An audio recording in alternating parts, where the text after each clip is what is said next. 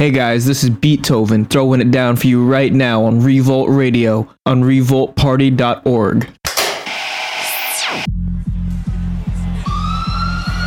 Breaking news this evening. Police are trying to break up an illegal rave in central London that has already taken place for over five hours. The so-called hard style rave in a disused warehouse has drawn a crowd of up to 500 people who say they are simply making use of empty space to express their music. Music. music.